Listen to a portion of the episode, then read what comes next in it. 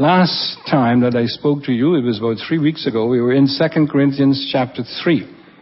And one of the main emphasis in that chapter was the contrast between the old and new covenant. Paul was trying to demonstrate to the people at Corinth that the false teachers were still ministering under the old covenant, and that should not be done. You cannot mix law and grace. There's just no way of those two coexisting. And he started to demonstrate the superiority of the new covenant over the old covenant by contrasting many elements of those two contracts. Now, I want to take a break from the actual text in 2 Corinthians to um, go to another passage in the Word of God that deals specifically with the superiority of the old, of the new covenant over the old. Because I am convinced that one of the main reasons why the church is not what it should be today, because many of us are still under the old covenant as far as our behavior and attitudes are concerned. We're trying to mix the old covenant truths with new covenant, and therefore we get no place. Now, last time, uh, in 2 Corinthians chapter 3, from verse 9, this is what Paul says. If the old way, which brings condemnation, and that's talking about the old covenant now, and specifically the law, which brings condemnation, these are strong words here. If that was glorious, how much more glorious is the new way? The new way is the new covenant as represented by the gospel. You see, it's more, let's put it in context. It's more glorious to depend upon God to touch the heart of his people to give rather than to browbeat the unsaved to give. You see, God is still powerful. He can provide, which makes us right with God. Verse 10. In fact, that first glory was not glorious at all compared with the overwhelming glory of the new way. The old covenant was characterized by our doing something to get our benefits from God. That was the benefit. We had to do something. Paul is saying now, the new covenant is different, contrasting, contrasted uh, to the old covenant. The new covenant now works with the heart of God's people. God writes on the heart now, not on stones, on tablets of stone. And he says that, that is a more glorious way of doing things. Verse 11, so if the old way, the old covenant, which has been replaced, notice it has been replaced. In other words, as believers under the new covenant, we should not be doing anything that the old covenant said we should be doing because it's passed away. It's gone. If the old way, which has been replaced, was glorious, that is glorious in glory, how much more glorious is the new, which remains forever? So he's saying that in, under the new covenant, we have something that is much more glorious than was under the old covenant. Not only that, the old covenant was only temporary. The new covenant, which is more glorious now, under which we live, is permanent. It stays forever. So it's a tremendous contrast here now. Now here's something also that we don't normally focus on. It's the fact that the death of Jesus Christ, his shed blood, inaugurated the new covenant. And in fact, a major part of observing the Lord's Supper is to remember that fact. This is what he says in Luke 22, 20. The same way, Jesus took the cup after he had eaten, they had eaten, saying, This cup, which is poured out for you, is the new covenant in my blood. He is here predicting, proclaiming the fact that he will inaugurate the new covenant through his death. The same thing we have in 1 Corinthians 11. The same way he took the cup also after supper saying, this cup is the new covenant in my blood. Do this as often as you drink it in remembrance of me. Yet it's amazing how little we reflect on the significance of the new covenant when we observe the Lord's Supper. You see, and this is something I think that we as teachers of the Word have to change here. And this is one attempt to do that today and in the days ahead. Now, let me ask you a question. What service would you say is the most important service at Calvary Bible Church? For that matter, and any other Christian church. What service would you think a person would answer you if you asked the question, what is the most important service that your church holds? What do you think they would say? Now, I'm not, I'm saying that what most generally would say now, alright? Morning service, AM worship service, the divine service, right? Divine worship. That is the emphasis that most churches place on. Divine worship. A worship service. I think you'll find that throughout. Now, you might not realize it that in most cases when we have these so-called divine services, we actually are worshiping or following old covenant ways rather than new covenant ways. We are actually mixing law and grace when we worship the way we do for the most part. This is a general statement for the most part. We're still following old covenant principles. Now to show that this is true, let's look at the way worship services were held under the Old Testament, Old Covenant. One of the things that mark, marked the way worship was done old, under the Old Covenant was rituals. In other words, there's certain specific things you had to do the same way all the time. All the time. This is what the writer of the Hebrews talks about. And this is the book, book of Hebrews, that tries, not tries, but that clearly demonstrates the superiority of the new covenant over the old covenant, especially when it comes to the way we worship. You see, most of the time we think of this like we sang today about what was being fulfilled is the fact that Jesus died and our sins were put away forever. He died once for all and therefore we don't have to bring goats and sheep into place anymore, right? And we focus on that. And we need to do that because sacrifices that were offered in the Old Testament were all symbols or shadows of things to come. When Jesus Christ came and he died on the cross, all of those things were fulfilled. Therefore, the things that predicted that he would die are not necessary to be done anymore. Right? Now, one of the things that we neglect, though, is the fact that the way in which we worship was always also changed by the introduction of the Old Covenant. The way we worship was also changed. Notice what the writer says, Hebrews chapter 9 verse 1. Now, the first covenant had regulations for worship. You notice that? Regulation, rules. And also an earthly sanctuary. So he's emphasizing earthly as opposed to heavenly. Now, the sanctuary, we like to call this a sanctuary. Why? Because we come here to worship. That is an old covenant idea or concept. Going to a place to worship. That was done away with with the old covenant. With the new covenant. Verse 2. A tabernacle was set up. In its first room were the lampstand, the table, and the consecrated bread, and this was called the holy place. Now he's going to describe the place that was set apart by God for worship and what was supposed to be done when you come to this place. You have this place you must go to, and when you got to this place, you have certain things that you must do. Here's how he describes it. He talks about the tabernacle. The tabernacle and the holy place are going to be very summary here because there's so much here. Uh, were actually shaped in the form of two boxes. So you could actually say that people had to go into a box in order to pray, in order to worship. You had one big box that was called the tabernacle. Inside this tabernacle was two other boxes, the holy place and the most holy place. We'll see that in a moment. Now, there, in the outside of the tabernacle, there was a veil, what they call the first veil. This separated um, people who were not Jews from those who were. In other words, true worshippers from those who were not true worshippers. You could not, the only people who could go into this place were believing Jews. That's all. No one else could pass this first veil to worship. They couldn't go into this big box. They had to stay outside. There's only a certain people who allowed to come in. These were the Jews, the saved Jews as we would call today. Now, in this first big box, this tabernacle, the first thing you would see is what they would call the table of showbread.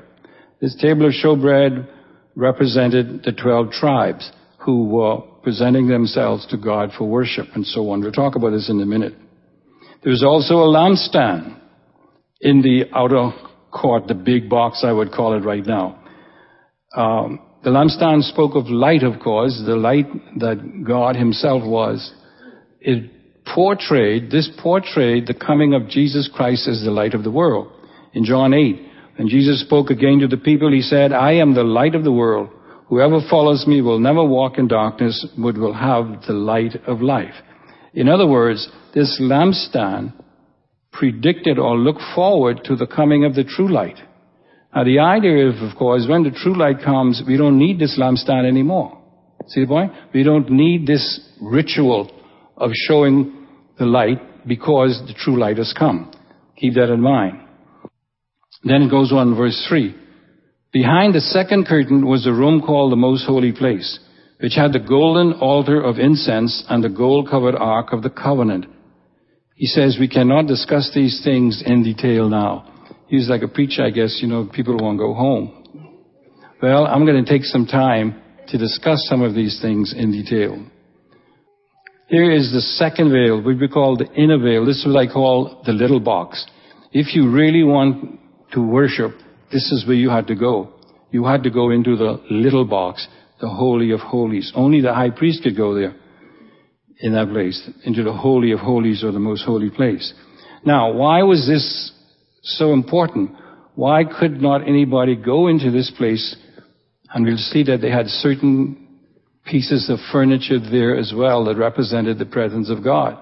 It's because of sin. And so this curtain represented a barrier between God and the sinner because of the fact that he had sinned. Isaiah 59, your iniquities have separated you from your God. Your sins have hidden his face from you so that he will not hear. So all of these pieces of furniture and the procedure that was demanded by God when it came to worship, all of these were teaching certain spiritual truths. And this barrier here into the Holy of Holies teaches that man was separated from God and he could not get into the very presence of God. That's what being, was taught there.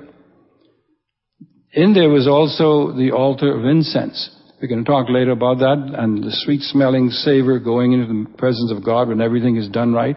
The prayers of God's people are as an incense in his nostrils and so on. All of that is indicated, but we'll get into that in a moment. Now, inside the little box, the Holy of Holies, was another box, the Ark of the Covenant. And that's exactly what the Ark of Covenant was. It was a box with certain things in it. This ark, in verse 4, it says, contained the gold jar of manna, Aaron's staff that had budded, and the stone tablets of the covenant.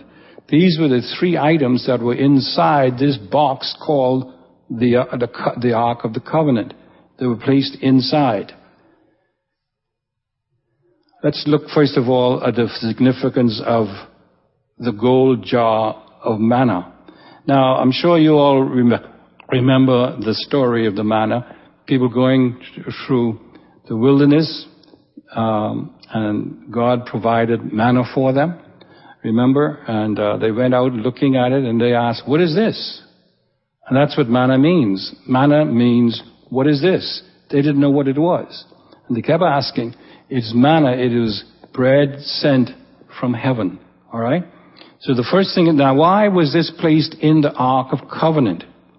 This is what Deuteronomy 8 says. Remember how the Lord your God led you all the way in the desert these 40 years, feeding you with manna, which neither you nor your fathers had known, to teach you, notice now, to teach you that man does not live on bread alone, but on every word that comes from the mouth of our Lord. And so this jar of manna was teaching them the truth that God meets their needs. He provides for them and he uses this to demonstrate the fact that God is the one who supplies. So all of these symbols meant something. They were teaching a spiritual truth.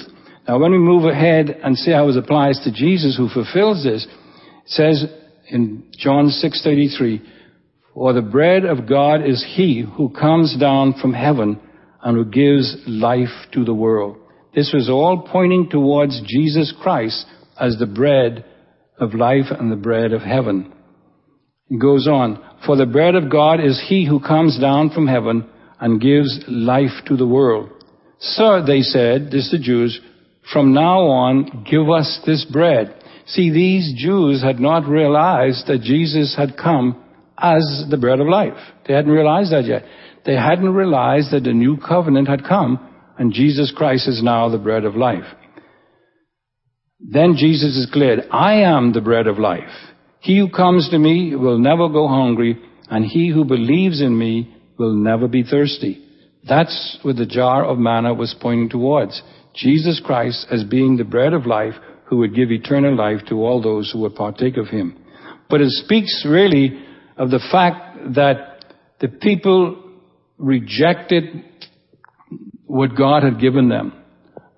The manna symbolized the rejection of the provision of God to his people in the wilderness. It, it, demonstrated the rejection of God's provision.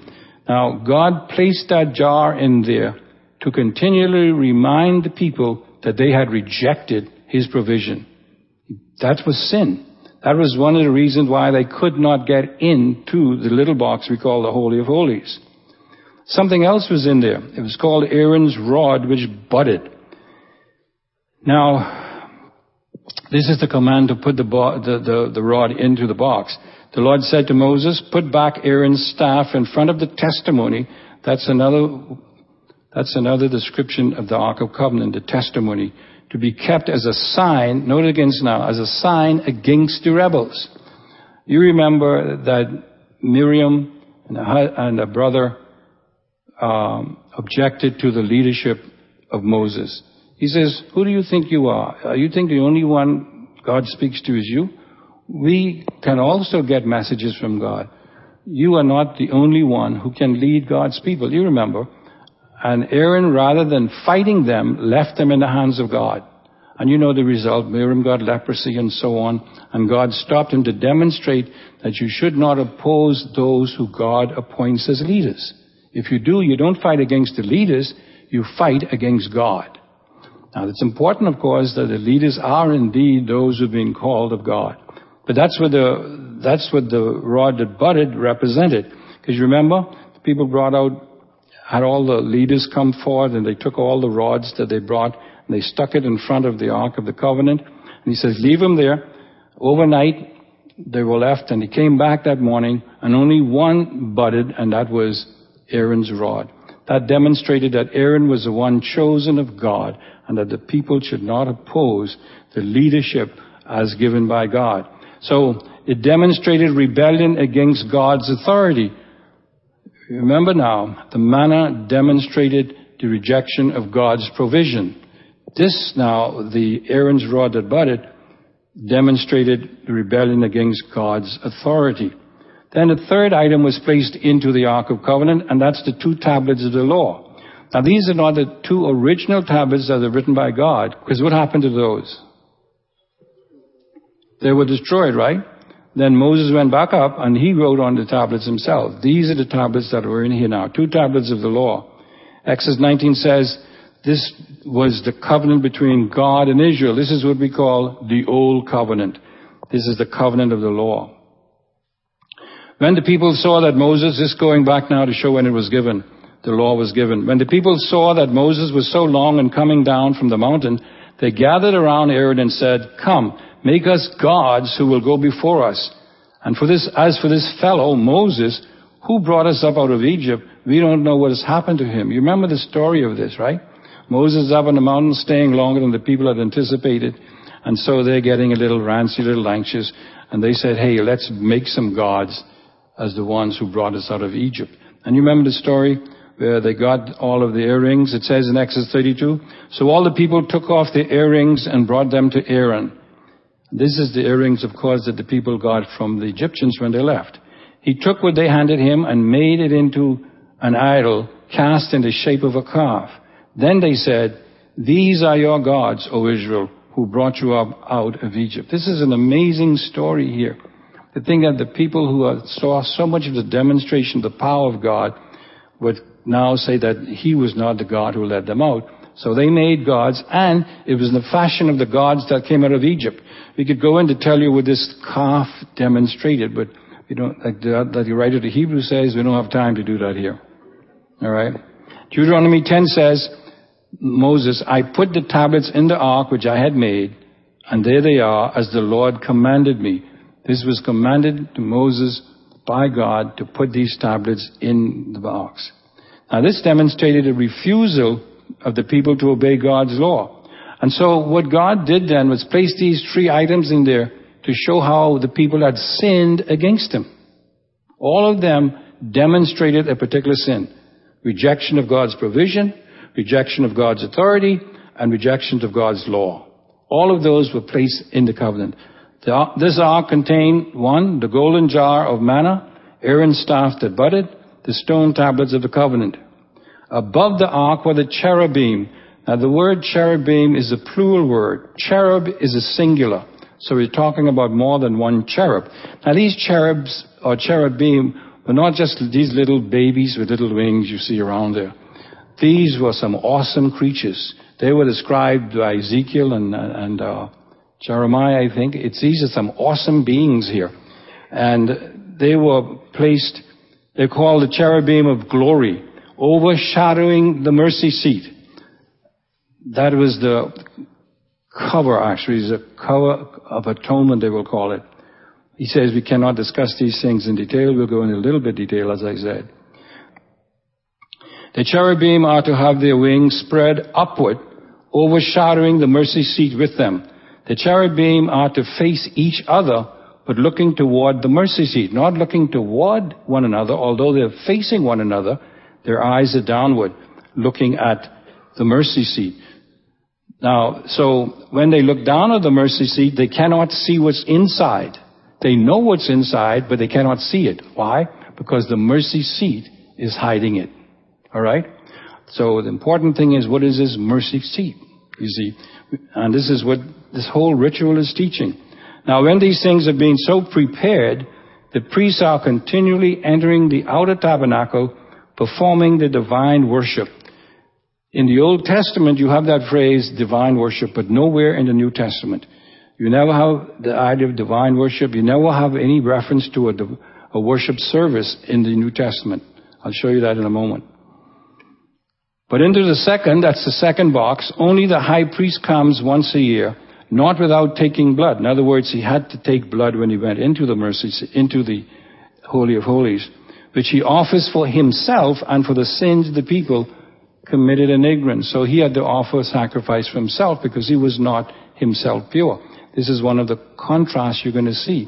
Jesus Christ as our high priest did not have to offer an act sacrifice for himself because he was sinless. And he didn't have to go on offering it all the time. He only had to offer it once.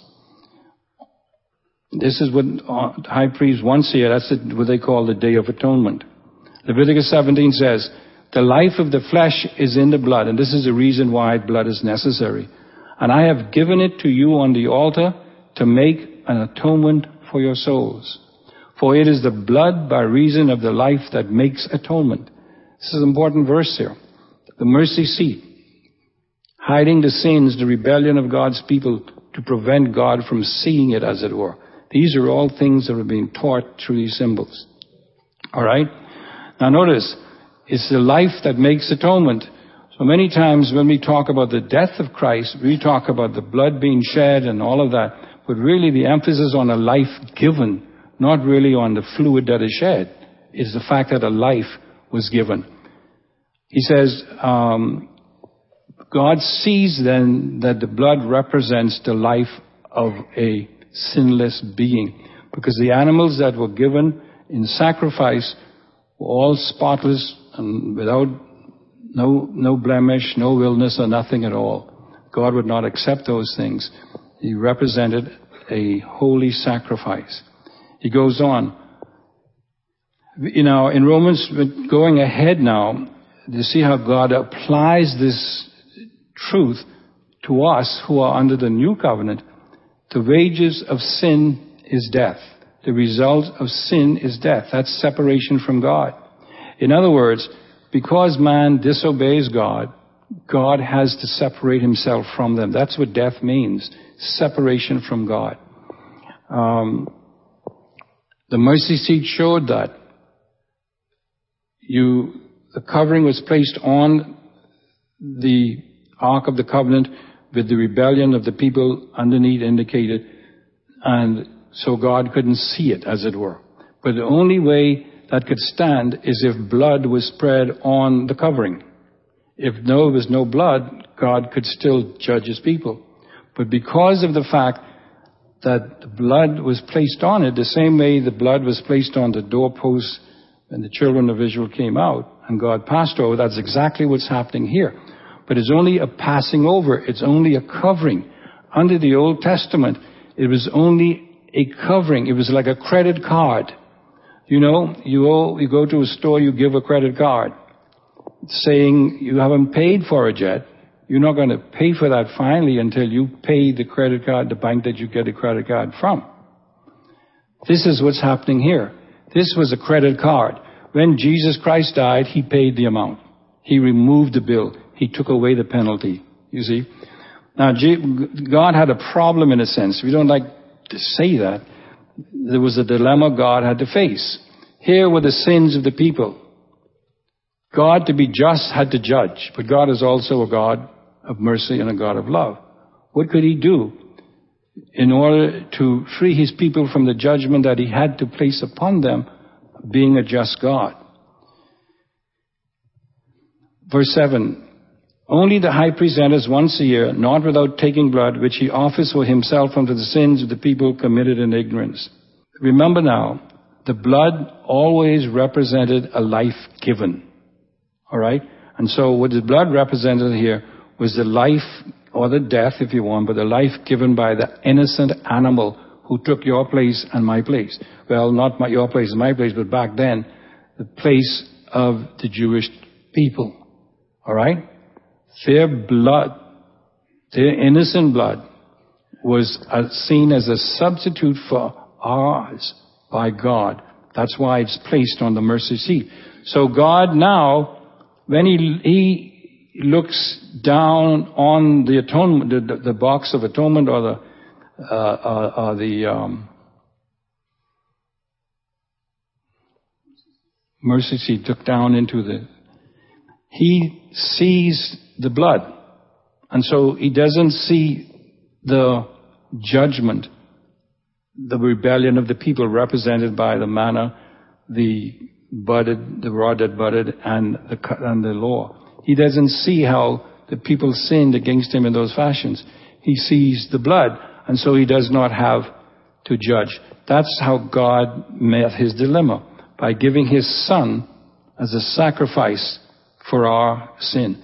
This was God's radical solution. No more animal sacrifice. Remember what Jesus said in Hebrews? when he came to earth, a body thou hast prepared for me.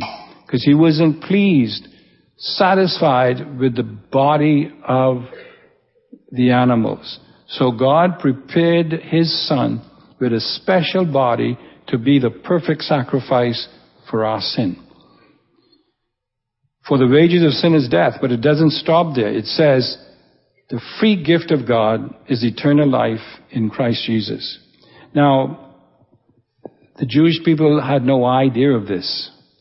However, they were being taught through the way they worship that blood had to be shed in order for God to overlook their sin. Now, in their case, it was only overlooked for one year. The priests had to come back, they had to come back with their sacrifices a year later. This is what the Jews call the day, the Day of Atonement. And that's why the writer of the Hebrews says they had to keep coming back. And what they were reminded of was not the fact that their sins were forgiven. They were reminded of the fact that they were not forgiven. They were not forgiven, so they got to come back again.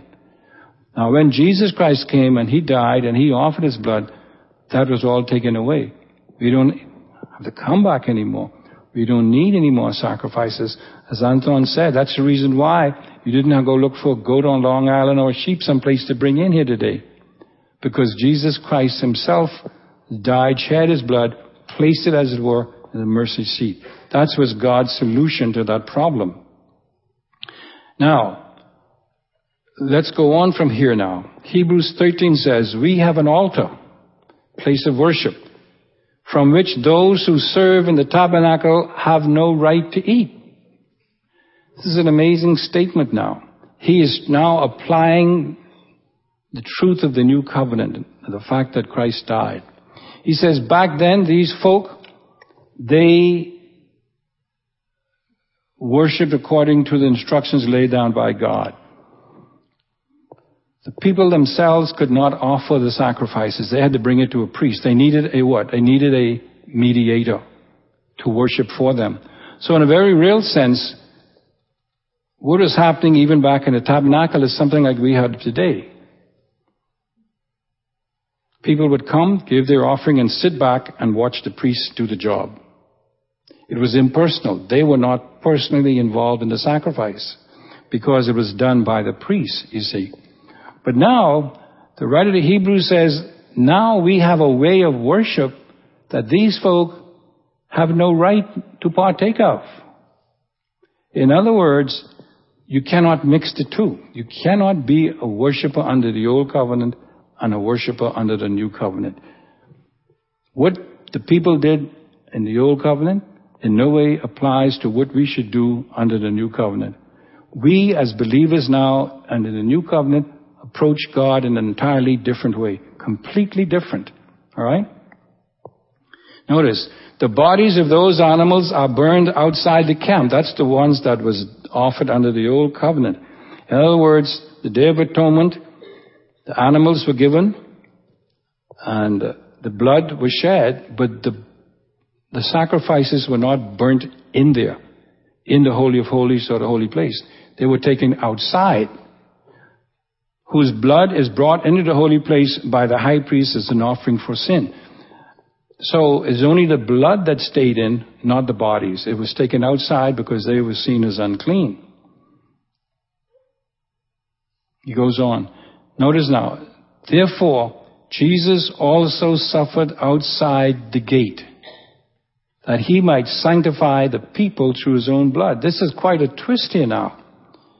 Jesus suffered outside the gate, not as far as the people were concerned in the holy place where true worship is done. Jesus didn't do it that way. He suffered outside the gate so that he might set aside the people through his own blood. In other words, Jesus was presenting an entirely new way of worship and approach to God. Entirely new way that would involve not only the Jews, but anyone who would place faith in him. Now notice here, this is something that we don't really grasp a hold of here. Therefore, as a result of this, let us now, that's those under the new covenant, go to him outside the camp bearing the same disgrace that he bore. In other words, if we are going to worship now under the new covenant, we have to do it in a way that might bring criticism and opposition from others. You see? We might bring criticism against those who have done it the rigid way and believe that is what they did that counts. He say, no, no, no. That's not it. This is a radical, what I call a radical appeal to a new way of worship. This is a strong call for nonconformity to a lifestyle of worship that is still bound to externalism, ritualism, and tied to a place and a time. In other words, what the writer of the Hebrews is saying is now, we have got to break away from old covenant understanding of approach to God and do it in a new way. Now when you do it, you're going to get criticism because you are going to face the opposition of those who are steeped in tradition. Now remember to whom the writer is writing to Hebrews. He's writing to Jewish people who were still living when the tabernacle, when the temple was up. And they were still going to the temple with their sacrifices. And there were many believers. However, the believers were being ostracized by their fellow Jews. They were being persecuted. They couldn't buy, they couldn't get jobs, the children, their families were being uh, ridiculed and everything else. And they were facing a lot of problems, and the result of this, a good number of Christians wanted to go back to the way of worship under the Old Covenant. And the writer of Hebrews says you cannot do that because the worship was a shadow of things to come. When Jesus Christ came, the reality was there. So if you go back to that, it's foolish. You're simply going back to shadows and leaving the real thing behind. That's what he's saying here, alright? Now, verse 15 says, Through Jesus, then, let us continually offer to God a sacrifice. Now, notice that word sacrifice. That's what the people in the Old Testament did as well, right? They offered sacrifices. The believer, too, is also today, under the new covenant, is to offer sacrifices, but not sacrifices of animals. Sacrifice of praise. That is the fruit of lips that confess His name. That's the sacrifice. When we realize that we are priests, and when we come to praise God, and when we pray, and when we testify, and we do it in a way that we are focusing on the fact that it was through the blood of Jesus Christ that we've been saved and so on, and that it was only through His atoning work that we have relationship with God, we offer that as a sacrifice to God. It's not just having fun. It's not just having a good time. It is a way of worship. And this is one of the ways that now are to replace the people going in with a thank offering meal or an animal or whatever. What we use now is a sacrifice of praise, but we must see it as a sacrifice. And we must realize that when we do it the way God wants us to do it, we are priests offering a sacrifice. Alright? Now, this sacrifice of praise corresponds then to the thank offering of the old covenant. So rather than bringing animals or any other kind, we bring sacrifice of praise. So it relates to worship under the new covenant. So our praise, our prayer, our testimonies are sacrifices to God. And we offer to Him as priests. We must understand that. It goes on, verse 16. Do not forget to do good and to share with others. Notice, for with such what? Sacrifices, God is well pleased. And so we have a couple of other sacrifices we are to offer under the new covenant. The three of them mentioned. Praise, doing good, sharing. The fourth one we can look at is our bodies in Romans 12. These are all sacrifices. These all take the place of animal sacrifices under the old covenant. We are still worshiping God, but we're doing it in a different way. We're still offering sacrifices, but we're offering different sacrifices. You see? This is the point that we need to realize. Now I want you to consider this truth. The New Testament neither describes nor prescribes the kind of worship service we traditionally conduct every Lord's Day at 11 o'clock. There's nowhere in the Bible we'll find described the kind of service we're having today. In fact, you don't even find the word worship service except for one place, and I'm going to show you that in a moment. Consider this also. The kind of worship service we traditionally conduct every Lord's Day reflects an old covenant theology rather than a New Testament theology. And I'm going to demonstrate that in a moment. Here's some, the only reference to a worship service in the New Testament is found in Romans chapter 12 and verse 1. And it has nothing to do with a place or a time. You see, what you have to get out of your minds is that the only place you can worship or the only time you can worship is when you come here at 11 o'clock every Lord's Day. Alright? This is not a sanctuary where God dwells. Now we're going to show that He does have a sanctuary where He dwells. But it's not this place here. Now this is a wonderful building and everything else, but it is not a sanctuary, the place where God says, I am going to dwell here. Alright? And the only time you could worship is to come here. That's old covenant thinking. And a lot of people still have that idea. This is what Romans 12.1 says. I urge you therefore, brethren, by the mercies of God. Now what are the mercies of God? Read chapters 1 through 11 of the book of Romans. And it tells about Jesus Christ giving himself for us, the Holy Spirit coming to indwell us and all of that. All of these are the mercies of God.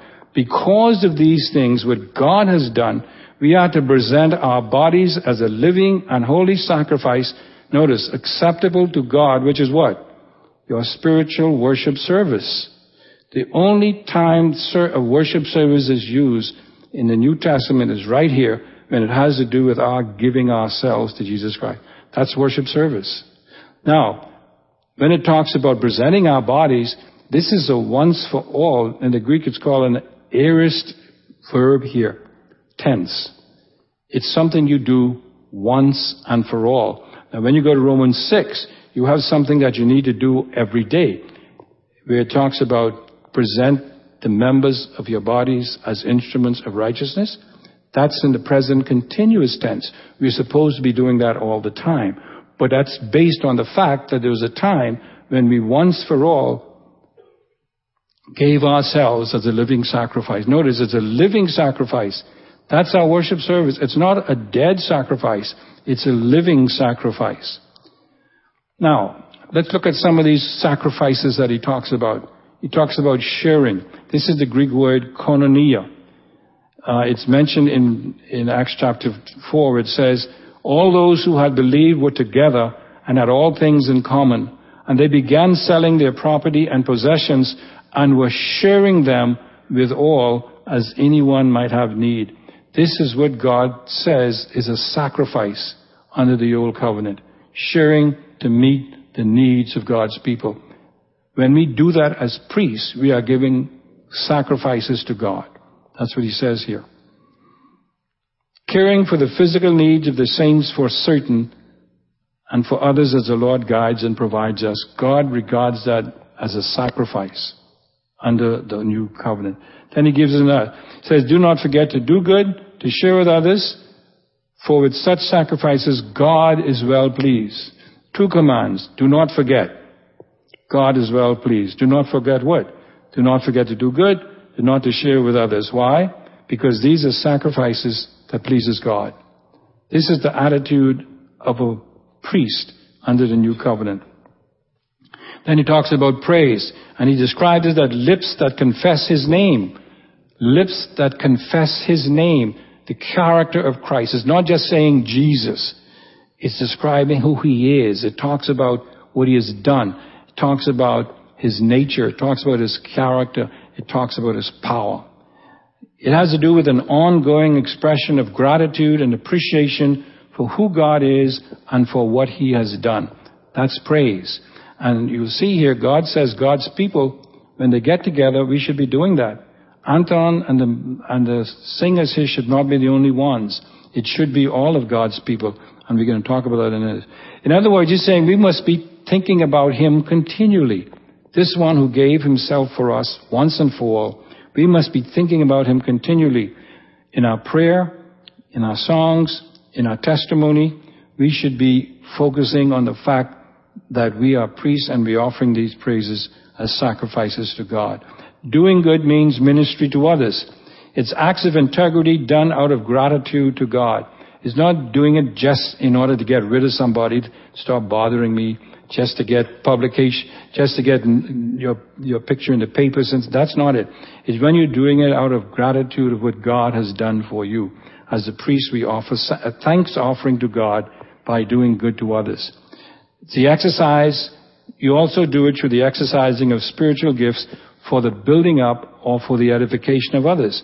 Notice what Paul says in Romans. This is a fantastic passage.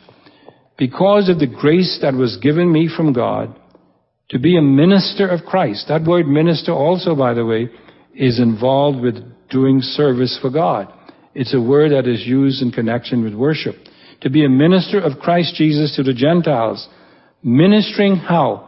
As a priest, not as an evangelist or a Bible teacher, although that's involved, but his ministry to the Gentiles was seen as something he did as a priest, ministering as a priest the gospel of God.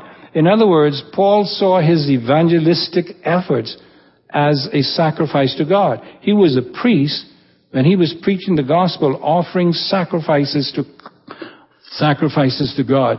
That's a beautiful way to see the Easter song. That was a sacrifice being offered to God.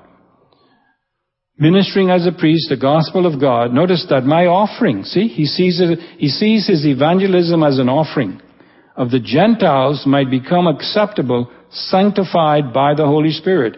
Therefore, in Christ Jesus, I have found reason to glory in my service for God. So Paul saw his entire ministry as a sacrifice. As a sacrifice. And this is what I've tried in my own life to see my ministry is as a sacrifice to God. every day what I do, where I go, the people I meet, everything is a sacrifice to God. If you have that in your mind, that what you do, what you say on an ongoing basis is a sacrifice to God, you won't go to some places that you normally go to. You won't talk to some people that you normally talk to or fellowship with. If you see it as a sacrifice to God. Alright? And then giving is also a sacrifice to God. Notice Paul says in Philippians, I have received everything in full and have an abundance. I am amply supplied, having received from Epaphroditus what you sent. He's talking about financial giving. Notice now, if this is how he looked at the gift that was given to him by God's people. A fragrant aroma. A what? An acceptable sacrifice, well pleasing to God. So he's saying that the money that the church sent to him, he received as a sacrifice that they were given to God. Not to him, but to God. You see? And so our giving should be given in the same spirit as a sacrifice. And if we see our giving as a sacrifice, we won't hold on to it as often as we do with the same attitude. So Paul talks about how our giving should be when it's a sacrifice to God. It should be done willingly, according to ability. It should be done liberally, prayerfully, purposefully, cheerfully. We're going to talk about this when we come to chapters 8 and 9 in 2 Corinthians. He says in verse 12 though, for the ministry of this service, or this service of worship literally, is not only fully supplying the needs of the saints, but is also overflowing through many thanksgiving to God. He's talking about our giving in this context to help the need of saints. You remember? He's talking about the money that was received by the, by him to give to the uh, saints in Jerusalem. He's saying that this is seeing as a thanksgiving when it's given as a sacrifice here. It's a way of worship. It's a way of serving God through worship and is meeting the needs of the saints. And in doing so, also overflowing through many thanksgiving to God. It encourages praise and worship from those who receive the sacrifice. So, how would a new covenant corporate worship service look then according to what we've said? First, when God's, or let me put it this way, when God's people gather together as priests, and this is the kind of a change in thinking I want you to try to make in your minds now when you come here. You're not coming here to hear good singing. You're not coming here to hear somebody preach. But you're coming here as a priest to offer sacrifices to God. If you come at that mindset, it will change your way of worship completely. So what do you do though when you gather? There's praise, there's going, doing good. The writer of the Hebrew says provoking to good deeds. There should be an opportunity where we can encourage other people, believers, to do things for Christ and to encourage others to do things for Christ and to thank those who are doing right now. For instance, during the breaks, you should look for people who say, hey, I want to thank you for teaching the gospel so faithfully to my child Sunday after Sunday. That's provoking to good deeds. Or say, hey, you know, uh, somebody in your neighborhood who needs this or need that. Why not let's get together and try to meet that need? That's provoking to good deeds, and that's a sacrifice to God. All of this, though, should be done as a result of presenting ourselves as living sacrifices to God. Only living sacrifices can live this kind of a new covenant worship lifestyle. Those who presented themselves once and for all as a living sacrifice to God. In other words, you belong to Him. And you only now to worship Him in keeping with the new covenant law. So here's how you do it. You present your body as a living sacrifice. You praise God continually. You perform loving deeds toward others through spiritual gifts. You perform loving deeds toward others through joyful and liberal giving of your finances. And you do so wherever you are, regardless. Not only here, but when you travel, you always being a sacrifice to God. So, look at some of the difference here. We are priests. We don't have to go to anybody as a mediator now. Jesus Christ is our high priest. He's our mediator. But he went into that little box, the Holy of Holies, and he removed that curtain. He opened the way, and he left it open so we could come after him now. We are priests who do the service of worship. We are priests, remember that. Secondly, we are also the temple of God, the sanctuary in which the service of worship takes place. That's why we don't need this building to worship. We are the sacrifice, we are the sanctuary, we are the temple of God. We are living sacrifices which we offer in God's temple on an ongoing basis. Not only year after year, but on an ongoing basis. Not only every year, but on an ongoing basis. We offer spiritual sacrifices of praise, good deeds, and finances on a continual basis. And so, in one sense, we do not attend a worship service at a given place and time. We are doing service of worship continually wherever we are. That's why when we gather together here, this should be a time of celebration. Real time of celebration. When God's people come together as priests to praise God, to provoke one another good works, and to give of our financial needs so God would be glorified. God sees that as sacrifices under the old covenant. That's why we don't, that's what we do in place of the animal sacrifices and other kinds of sacrifices. So, this is what we need to think about. Are you going to be a new covenant worshiper or are you going to worship under the philosophy of the old covenant? My, bro- my sisters, my brothers, the old covenant is gone. It's done away with. Replace the new covenant way of worship and is far superior. Now, when you go this way, you might find criticisms because some people still want to do things in the traditional way. You see? And you might find some criticism. But we have to find ways of worshiping the way God has directed us now under the new covenant. The same way He gave specific instructions under the old covenant, He gives under the new. But we've neglected it. We really have. And we're going to try to see if we can im- implement some of these things. So I encourage you to come out tonight. Come out tonight ready to praise, to thank God uh, as we gather around the Lord's table. Let's worship as priests under the new covenant. Amen? That's our word of prayer.